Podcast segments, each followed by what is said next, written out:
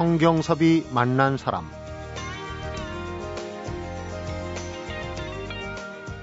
이스라엘은 세계 인구의 0.2%에 불과한 인구로 유럽 지역 전체보다 많은 창업을 하고 있습니다.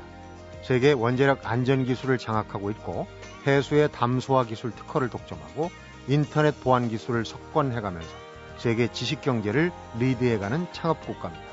성경섭이 만난 사람 오늘은 21세기 이스라엘 경제 성장의 비밀을 창업 국가로 옮겨 담은 연세대학교 윤종록 교수를 만나봅니다.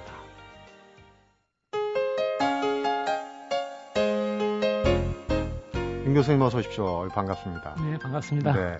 청취자분들께 먼저 말씀드릴게요. 오늘은 좀 특별한 그 게스트를 모셨습니다.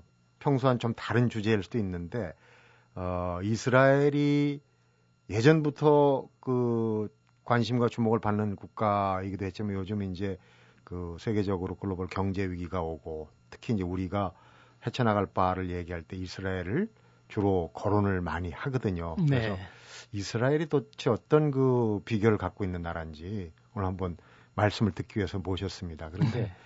어, 우선 이 이스라엘이라는 나라에 주목하는 이유, 주목하게 된 계기에 대해서 한번 여쭤보겠습니다.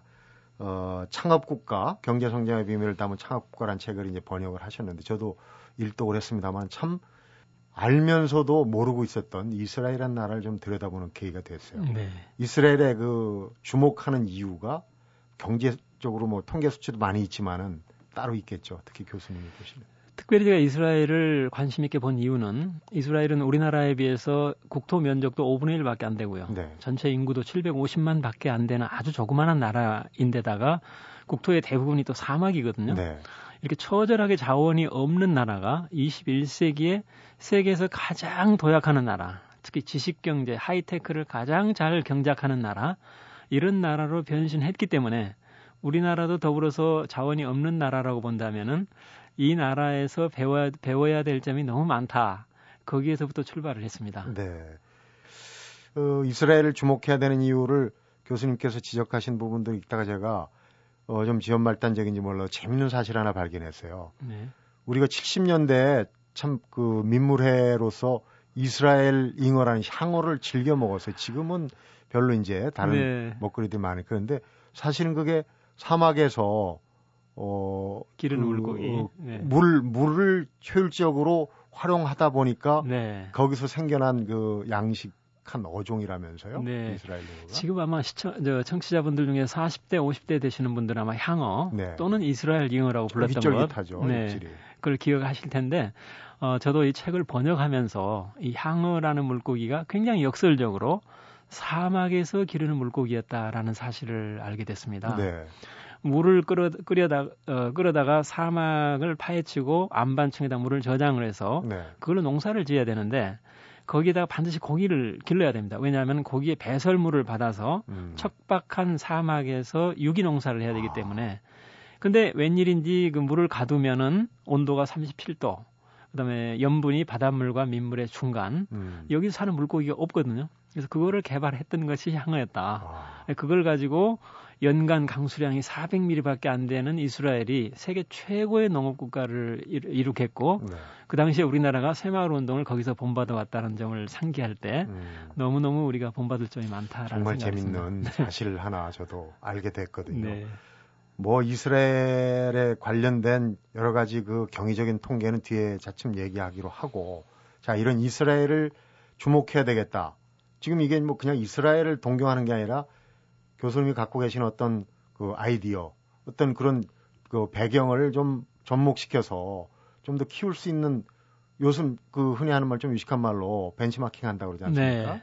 그 이스라엘을 보게 된 건데 계기가 있을 것 같아요. 어떻게 이스라엘, 새로운 이스라엘을 만나게 됐는지. 제가 2005년도에 그 당시에 이스라엘 부총리께서 어, 저를 인상 깊게 보셨던지 이스라엘로 초청을 하셨어요. 어. 그래서 거기서 열흘간 머물면서 자원이 없는 나라 이스라엘 국가 경영이 어떻게 이루어지는가 거기에 유심히 살펴봤는데 뜻밖의 그 OCS, Office of the Chief Scientist, 음. 우리로 말하면 아마 수석 과학관실 정도 될 것 같습니다. 네. 그 수석 과학관실에 있는 150명의 과학자들이 이스라엘이란 나라를 연주하기 위한 작곡가 역할을 하더라는 것을 알았습니다. 네. 거기서 작곡을 해준 대로 각 부처의 장관은 피아노, 바이올린, 첼로 음. 그리고 대통령과 수상이 연 지휘를 하는 오케스트라에 비유한다면 네네 그걸 보고 역시 아, 자원이 없는 나라이기 때문에 두뇌의 자원을 활용한다라는 관점에서 과학 기술이 근간이 되고 있구나. 그 과학 기술의 시나리오를 만드는 그룹들이 있구나. 그거를 알고 아, 우리나라도 어, 자원이 없는 나라이기 때문에 네. 과학 기술을 근간으로 나라가 운영이 돼야 되겠다. 그런 취지로 처음에 관심을 많이 갖게 됐었습니다. 네. 창업 국가라는 책을 쓰셨어요. 창업을 이제 통계로만 봐도 그 좁은 땅덩어리 그 인구가 유럽 전체보다 창업을 많이 한다. 사실은 창업을 많이 하는 우리 요즘 그 고용 없는 성장이라고 해가지고 어, 외형은 늘어나는데 일자리가 없거든요. 네. 사실 창업이야말로 그런 해결책 아니겠습니까, 사실? 그러니까 경제를 두 가지로 나눠 본다면은 하나는 손발로 움직이는 경제, 산업 경제, 그다음에 또 하나는 머리로 움직이는 지식 경제 이렇게 나눠 볼 수가 있습니다. 근데 네. 산업 경제는 소위 손발로 움직이는 경제는 많은 사람이 모이면은 부가가치가 많이 생산이 되죠.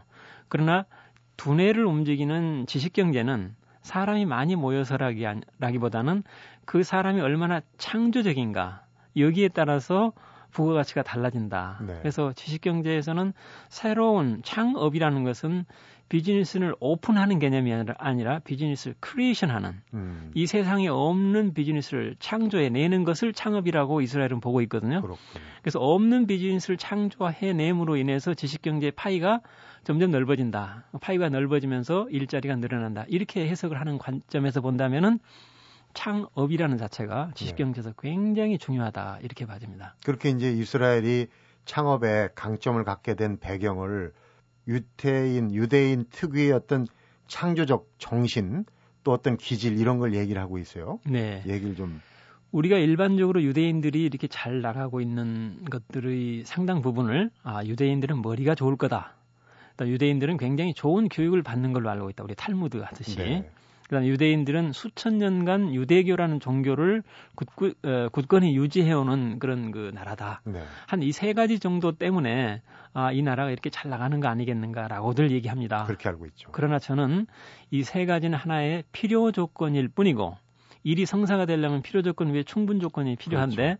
그 충분 조건이 뭔가 라는 관점에서 봤을 때 이 세 가지 이외에 이스라엘 국민의 특유의 어떤 국민성이라고 할 수 있는 후츠파라는 정신. 후츠파. 네. 네. 후츠파를 뭐 단, 한마디로 얘기하라고 본다면 당돌하고 좀 뻔뻔스러운 뭐 이런 의미가 있긴 하지만은 그 음. 안에 상당한 의미가 담겨 있습니다. 그래서 그 후츠파라는 정신, 그 정신이 세 가지 위에 올라가 있기 때문에 거기서 창의력이 폭발한 거 아니겠는가 저는 네. 그렇게 생각을 합니다. 후츠카 정신을 일곱 가지로 요약을 했어요. 이거 다 설명하려면 굉장히 어렵습니다. 그냥 우선 항목을 어, 보면은 우선 질문의 권리, 형식을 타파하고 네. 그다음 섞임, 위험 감수, 목표 지향, 끈질긴 거, 그다음 실패로부터의 교훈 이게 네, 네. 여러 가지가 있는데 그 중에서 아주 독특한 사실은 이 모든 게 우리한테 필요한 좀 부족한 부분이라는 생각이 들지만은 제일 그 독특한 부분이 이제 질문이라는 것 같아요. 유대인들의 네. 아주 가정교육이 너 오늘 학교 가서 뭐 질문했냐? 아 이렇게 물어본다면서요. 네, 학교 네. 끝나고 나이한테. 네. 그 질문이라는 것은 이스라엘 국민들의 지혜가 아마 거기서 있는 것 같은데 우리가 사과를 한 사람이 한 사람씩 가, 하나씩 가지고 있다고 봤을 때 그 사과를 서로 교환하면은 아직도 하나밖에 안 되지만은 네. 아이디어를 하나씩 가지고 있는 두 사람이 아이디어를 교환했다면은 각자가 두 개의 아이디어를 갖는 거다. 네. 이런 개념들. 일종의 이제 시너지라고 표현을 그렇습니다. 하죠. 이처럼 눈에 보이지 않는 어떤 그 지식은 교환하면 할수록 점점점 늘어나는 그런 속성들. 네. 근데 질문이라는 게 뭐냐라고 본다면은 아이디어를 교환하는 수단이다 이렇게 보는 것 같습니다. 네. 그래서 질문을 하라라는 의미는 많은 아이디어를 서로 교환하면서 아이디어를 다 서로가 어, 그 나눠 갖는 음. 서로가 그, 그 갖는 뭐 이런 부분들의 어떤 그 특징 이게 이제 질문이기 때문에 그래서 질문에 질문은 하나의 권리다 음.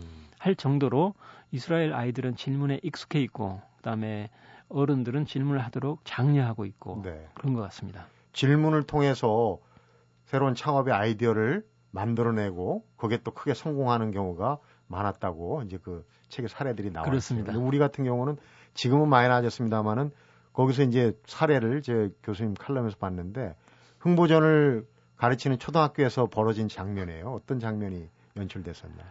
그 아마 이어령 교수께서 아마 어렸을 때 경험담을 들려주셨던 것 같은데 네.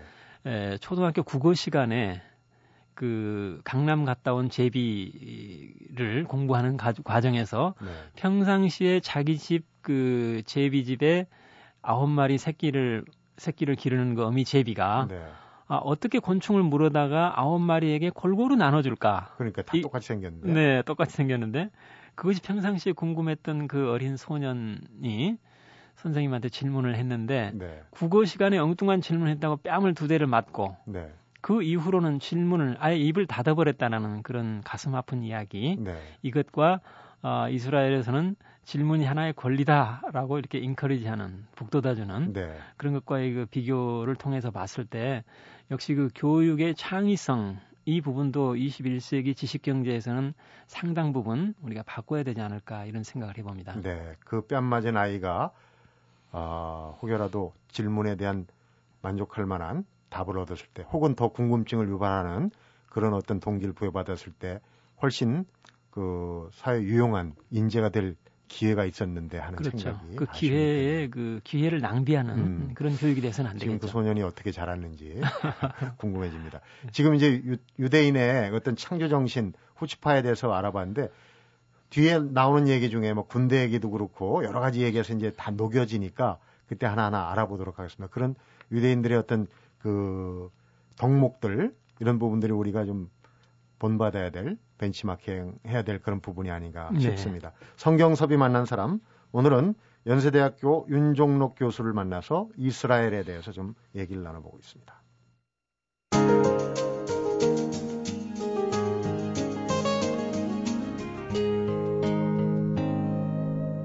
성경섭이 만난 사람 이스라엘을 얘기할 때 흔히들 자원이 없는 게 오히려 축복이다. 그만큼 이제 도전 정신, 겁없는 도전 정신이라고 볼 수 있죠. 네. 통계 수치로 봐도 정말 이스라엘은 대단한 그 기록을 갖고 있어요. 네. 예를 들면 어 이스라엘은 아까 얘기했듯이 굉장히 작은 나라인데도 불구하고 어 유럽이 1년에 만들어내는 기업 벤처의 수만큼이나 만들고 있고요.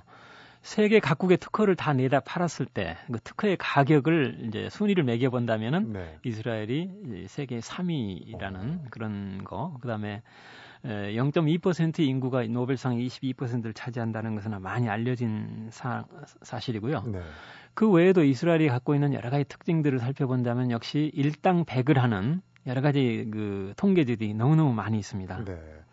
특히 이제 이 창업에 대해서 초점을 맞춰서 얘기를 하고 있기 때문에 그 부분을 좀 들여다보면 이스라엘의 부모들이 예전, 에는 우리랑 똑같은 것 같아요. 뭐 사자 들어가는 네. 의사, 변호사 이런 걸 선호했는데 지금은 창업하는 기업인을 에, 이 가장 존경하죠. 어, 네. 됐으면 하는 그런 생각을 많이 갖고 있다 그래요. 네. 거기 배경에는 사회의 어떤 분위기, 창업의 분위기 뭐 이런 게 작용을 했겠죠. 성과도 있었고. 물론 이 사람들도 어, 의사, 변호사를 뭐 선호했다는 것은 당연히 이 지식 지식을 그 창출하는 사회였기 때문에 했고요.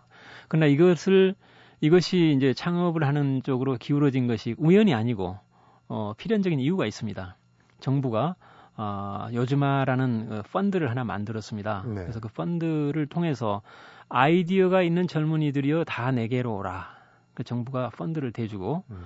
거기에서 젊은 아이들이 이 대박을 터뜨립니다. 몇 사람이. 그래서 그게 소문이 나고 하면서 젊은 아이들이 이제 그쪽에 관심을 갖게 되고요. 그다음에 네. 대박을 터뜨린 그 기업인은 대박을 터뜨리고 그 돈을 다 자기가 어, 소유하는 게 아니라 음. 그 자기가 대박 터뜨리는 절반 정도의 그 금액을 다시, 다시 벤처 캐피탈로 어, 사회에 환원을 시킵니다. 네.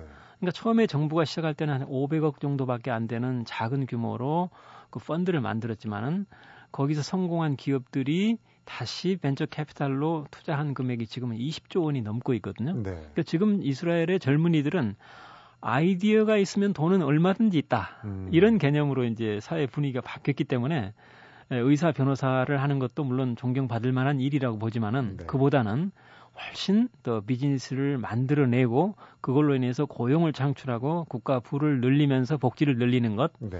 여기에 이제 이스라엘 젊은들이 열광하게 된 그런 결정적인 계기가 있었습니다. 그러니까 돈이 쉽게 얘기하면 선순환을 그렇습니다. 하는 거예요. 네, 네. 생산 쪽으로. 네. 또한 가지는 아까 이제 쿠츠파 정신에서 얘기했던 맨 마지막 언급했던 실패로부터의 교훈. 네.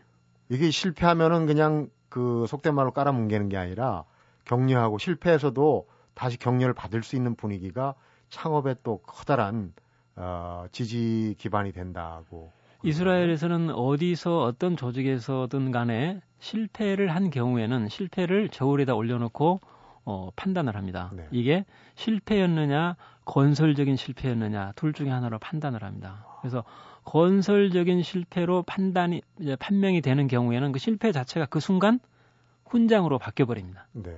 일반적으로 한, 한 번 실패한 사람은 실패 한 번도 해보지 않은 사람에 비해서 그 다음에 실패할 확률이 적다고 보는 게 통계적이거든요. 네. 그래서 실패로 인한 훈장, 건설적인 실패로 인한 훈장이 많이 쌓이면 쌓일수록 그 사람의 가치는 또 올라간다.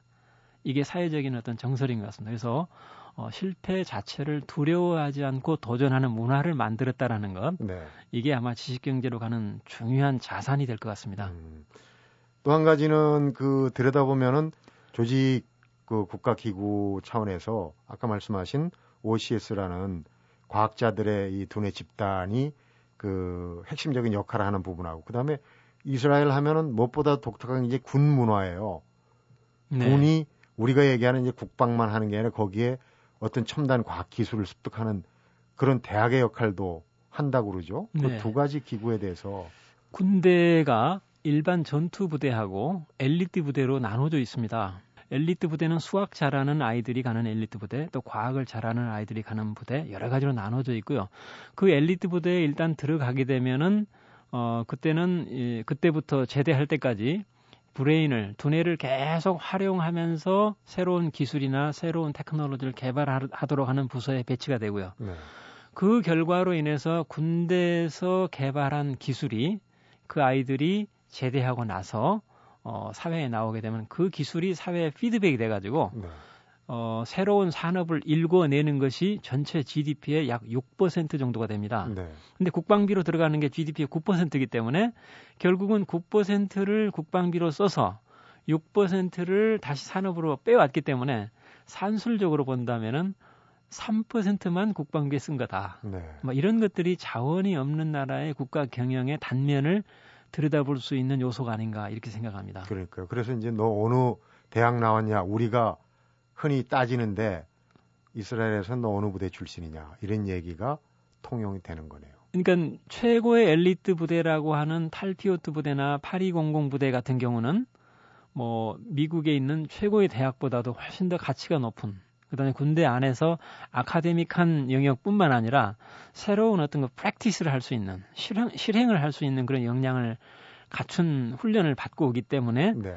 에, 좋은 대학보다는 좋은 군대 출신이 사회에서 훨씬 더 환영을 받는 그래서 이력서를 쓸 때도 맨 앞에 쓰는 게 이름 다음에다 쓰는 게 어느 부대를 다녀왔는지 네. 그거를 그 다음으로 쓴다고 그러고 그거를 보면은 그 어, 학생의 속성을 금방 알 수 있다 이렇게 네. 보는 것 같습니다. 그러니까 이제 그런 외형적인 부분도 그렇지만 사실은 이거는 어디부터 시작할지 따라 하기도 힘든 부분이긴 합니다만은 군대에서의 앞에 이제 그 후추파의 어, 형식 타파도 있지만 군이 그렇게 또 이 형식을 타파해서 여러 차례 전쟁을 겪으면서 만들어진 문화겠지만은 서로 뭐 그 예를 들어서 장교와 사병이 서로 이름을 부르고 그렇게 이제 뭐 이 형식을 뭐 우리 상명하복하는 그런 게 없다는 얘기 들었고요. 굉장히 세계에서 가장 인포멀한 조, 군대, 맞아면 가장 격식을 따지지 않은 군대가 군대뿐만 아니라 사회가 이스라엘이고요. 특히 군대 예를 들어 본다면은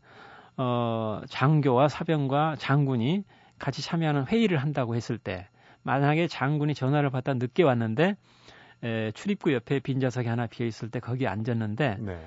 에, 장군이 앉은 뒤에 커피 포트가 있다 라고 한다면은 그 회의 끝날 때까지 모든 커피 서빙은 당연히 장군의 몫이다라고 나와 있습니다. 이해가 안 되는 부분. 그럼 우리가 우리로서는 또뭐 어림도 없는 이해할 수 없는 거라고 봐지는데 제가 지난 3월에 모 TV 방송사와 함께 이스라엘 TV 다큐멘터리를 촬영하기 위해서 30명을 인터뷰하고 왔는데 네. 30명 전원에게 그 일화를 제가 들려주면서 이게 사실인지 물어봤습니다. 30명 전원이 100% 맞다라고 얘기를 했습니다. 네. 이거는 너무너무 놀라운 일입니다. 군대에서 어, 이렇게 에, 인포멀하게 움직일 수 있다라는 것이 물론 네. 군대라는 게 포멀하기도 하지만은 어, 그 안에 이렇게 형식을 타파하는 문화가 같이 병존한다라는 것 이것이 저 밑에 있는 사병들이라 하더라도 창의성을 마음껏 토해낼 수 있도록 하는 그런 문화 아닐까 네. 그런 생각을 해봅니다. 물론 뭐 장단점이 있겠지만은 그런 이제 형식을 타파하고 앞서서 얘기하신 그 과학 기술 집단 네. OCS도 보면은 인문학 뭐 사회 자연과학 그 집단들이 다 모였지만 장벽이 없지 않습니까? 네. 장벽을 만들어 놓으면 사실은 우리도 여러 번 시도를 했, 했던 정부의 조직인데 그런 팀을 만들어 놓으면 장벽을 자꾸 만들거든요. 근데 여기는 그런 형식 타파, 그 수평적인 그런 이제 인간 관계 이런 것들이 그런 걸 유지해 가는. 네. 그렇게 이제 그, 어, 장벽을 헐고 서로 섞이는 문화 이것도 못지않게 중요한 부분이라고 봐집니다. 네.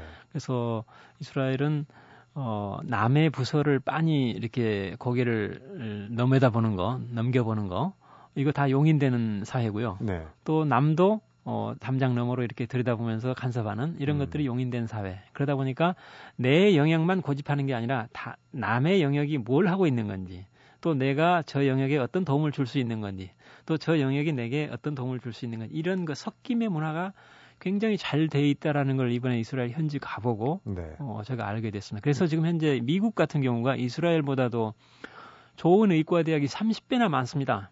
그러나 지금 바이오 헬스 쪽의 벤처의 70%가 전 세계에 네. 이스라엘에서 나오고 있거든요.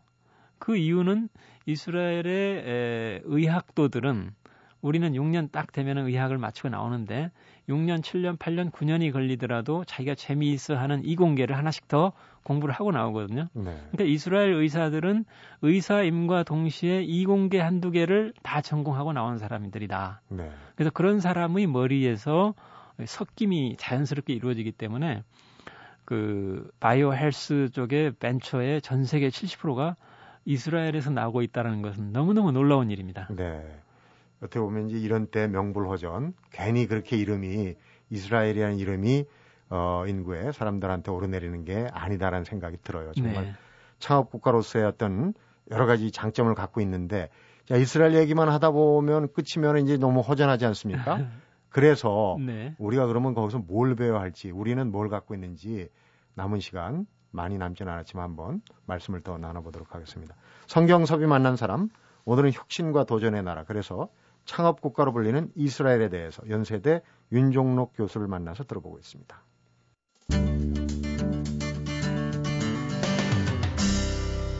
성경섭이 만난 사람. 어, 이스라엘의 장점을 얘기하면서 장벽을 허문다.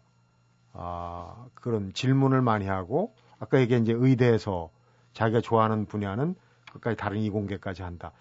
그 컨버전스라는 개념이 요즘 나오지 않습니까? 네. 융합. 네. 거기와 상당히 비슷하게 아, 접목이 되는 얘기가 아닌가 그런 생각을 갖게 됐어요. 네, 근본적으로 그 컨버전스라는 개념이 체질화되어 있는 민족들인 것 같습니다. 네. 반면에 우리나라 같은 경우는 이제 예, 좀 빨리빨리 문화 이런 것들이 있지 않습니까? 근데 빨리빨리라는 것도 사실 따지고 보면은 썩 좋은 뉘앙스를 갖고 있는 것은 아니었죠. 네. 그래서 우리가 빨리빨리란 문화를 그동안에 외부에 알려진 거를 꺼려 했지만은 그러나 디지털 세상에서 빨리빨리라는 덕목이 굉장히 좋은 덕목이다 보니까 네. 어, 인터넷 세상에서 우리가 전 세계를 호령하는 이런 지경까지 와 있지 않습니까? 그래서 우리는 빨리빨리란 문화를 이제는 감추는 문화가 아니라 아, 대외적으로 자랑스럽게 이제 얘기할 수 있는 단계까지 와 있습니다. 그래서 제 생각은 이스라엘의 그 후츠파라는 당돌하면서도 어, 뭔가 좀 뻔뻔스러울 정도로 어, 이렇게 개방적이고 이런 문화와 우리의 빨리빨리란 문화가 접목을 한다면은 아마도 세계에서 가장 좋은 어떤 그 어떤 캐릭터를 만들어낼 수 있지 않을까 음. 저는 그렇게 생각을 합니다. 네. 특별히 우리나라가 어, 인터넷 인프라스트럭처 소위 디지털 네트워크 이거는 세계에서 가장 예, 좋은 그 인프라를 가지고 있기 때문에 이 좋은 인프라에다가 상상력이 더해진다면은 그러면 아주 최고의 에, 지식 자원을 만들어낼 수 있다. 저는 이렇게 생각을 합니다. 그래서 네. 어, 우리나라의 모든 대학들이 또 우리나라의 모든 학생들이 상상력을 자극할 수 있도록 하고 상상력을 발휘할 수 있도록 한다면은 디지털 토양에서 그 상상력이 꽃이 피우는 것 이게 결국은 지식 경제를 석권하는 거 아니겠는가? 네. 스티브 잡스 같은 경우도 보면은 굉장한 일을 해냈지만은 스티브 잡스가 새로운 테크놀로지를 개발한 것은 하나도 없습니다. 네. 그분은 상상했던 것을 기존의 기술을 동원해서 구현했을 뿐입니다. 음. 그래서 어, 새로운 기술을 만들어내는 그룹의 사람들, 우리나라의 카이스트와 같은 그런 것도 필요한 반면에 기발한 상상력을 동원해서 그거를 있는 기술로 엮어내는 것, 이것도 굉장히 중요하다고 생각, 생각됩니다. 네. 그러니까 이제 책에서도 말씀하시고 연구 개발을 뛰어넘는 상상 개발이라는 얘기를 이스라엘의 장점으로 드셨으니 네. 바로 네. 그 얘기가 아닌가 싶습니다. 어, 미래 트렌드 포럼이라는 그 범세계적인 그 네네. 네.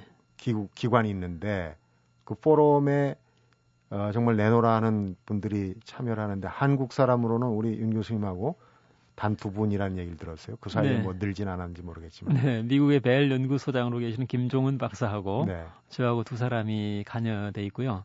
어, 여기서는 앞으로 미래의 전반적인 큰 트렌드를 이렇게 읽고 그것을 정리를 해서 이제 전파하는 그런 역할을 하고 있습니다. 네. 그래서 저의 경우에는 여러 분야의 사람들이 각자 이제 기여를 하고 있지만은 저희 경우는 이제 앞으로 10년 정도가 되면은 어떻게 트렌드가 바뀔까? 네. 저는 지난 10년 동안 세상에 없던 인터넷이 나타나서 이 세상을 깜짝 놀라게 바꿨지 않습니까? 네. 근데 그 인터넷도 결국은 사람이 인터넷을 이용하는 주체였습니다. 앞으로 10년 후가 되면 뭐가 될까? 이제는 우리가 가지고 있는 모든 물건들, 안경이랄지, 또는 뭐 셔츠랄지, 또는 시계랄지, 신발이랄지, 모자, 이런 모든 물건들이 이제 나도 인터넷 할 거야 하면서 이제 나서는 시기다. 와. 그래서 사람이 인터넷의 주체가 지난 10년의 트렌드였다고 본다면 앞으로는 모든 물건들도 이제 인터넷을 하는 시기가 올 거다. 네. 이거를 이제 조금 전문적인 용어로 machine to machine 인터넷, M2M이라는 인터넷을 네. 얘기를 하는데 이제 뭐 여러분이 가지고 있는 모든 물건들이 인터넷을 하게 됩니다. 예를, 예를 들어서 옷을 옷이 인터넷을 하는 경우는 어떤 경우? 옷에 에, 우리 몸을 진단하는 센서가 붙게 됩니다. 내복 셔츠 안에 네. 그 센서가 우리가 가지고 있는 스마트폰을 통해서 인터넷과 연결이 됩니다. 음. 그러면 내가 자주 다니던 병원과 내 옷에 붙어 있는 센서가 인터넷 무선 인터넷으로 연결이 되는 거죠. 그리고 어 10초 내지 1분 단위로 내 몸에서 어 그 그 정보가 네. 전달이 되고 거기에 축적이 되고 거기서 계속 제 몸의 신체 상태를 분석을 하고 음. 어 분석을 하다가 이상 상태가 발생했을 때는 저와 저희 닥터에게 동시에 메시지가 나가는 이런 것들 이상하게 뭐 열이 많이 나고 그렇죠. 땀이 많이 났다 그러면 이게 무슨 증세 몸이 뭐가 탈이 났는지 네네 네. 그걸 그 네트워크에서 진단을 해서 알려주는 또 하나 예를 든다면 아침에 출근할 때 신발 뒤축에다가 칩을 하나 꽂고 나가면은 그 칩이 인터넷과 연결돼서 제가 걷는 걸음걸이 제 몸무게를 전부 체크를 해서 어, 회사가 끝나고 집에 들어올 때쯤 되면은 신발이 저한테 말을 걸어옵니다. 네. 오늘 총 에너지가 얼마 얼마가 소모가 됐는데 200킬로 칼로리를 더 소모해야 되니 운동장 다섯 바퀴 더 돌고 들어가십시오라고 권할 수도 있습니다. 네. 모든 물건이 이제는 무선 초고속 인터넷을 통해서 인터넷과 연결된다면은 상상할 수 없는 재미있는 일들이 많이 일어난다. 그래서 앞으로 우리나라의 젊은이들이 도전해야 될 부분이 이제는 단순한 신발은 중국에서 만들도록 하고 네. 우리가 그 신발에다 칩을 꽂았을 때 50불짜리 신발이 150불로 가치가 올라가는 음. 뭐 이런 것들이 이제 우리 젊은이들이 도전해야 될 부분이다. 자동차도 이제 물리적인 자동차는 뭐 전 세계 자동차가 거의 품질이 똑같습니다. 그러나 어, 중국에서 만들어 놓은 자동차에다가 우리가 소프트웨어 프로그램을 심었더니 자동차가 갑자기 사람을 주인을 알아보는 자동차로 바뀐다랄지 음. 이런 거대한 변화의 물결 이게 우리 젊은이들이 도전해야 될 부분이고 여기에는 어마어마한 상상력이 필요하다 이렇게 말입니다. 네. 지금 이스라엘에서 우리가 배울 만한 것들은 얼추 추려서 얘기를 들어봤습니다. 우리의 장점과 이스라엘에서 배울 것을 어, 합치면은 아까 얘기한 이제 그 중에 하나가 이제 상상 개발이겠죠. 네. 앞으로 젊은이들이 추구해야 될 방향이 그게 아닌가 또 그런 바른 방향이 아닌가 싶은 생각이 들어요. 바쁘신데 오늘 나오셔서 이스라엘 얘기 재밌게 잘 들었습니다. 감사합니다. 성경섭이 만난 사람 오늘은 세계적인 베스트셀러죠. 창업국가를 번역한 연세대학교 윤종록 교수를 만나봤습니다. 항상 불만족스러워서 늘 더 만족스러운 결과를 추구하는 게 이스라엘 사람들의 본성이라고 합니다. 그리고 천재적인 머리를 갖고 있어서가 아니라 어쩔 수 없는 절박함 때문에 늘 도전하는 이들이 또 이스라엘 사람이라고 합니다. 어두운 그림자가 아닌 돌아서서 해를 바라보는 이스라엘인들처럼 승부처에서 그게 뭐든 피하지 않고 정면 승부를 하는 멋진 모습 봅니다. 성경섭이 만난 사람 오늘은 여기서 인사드리겠습니다.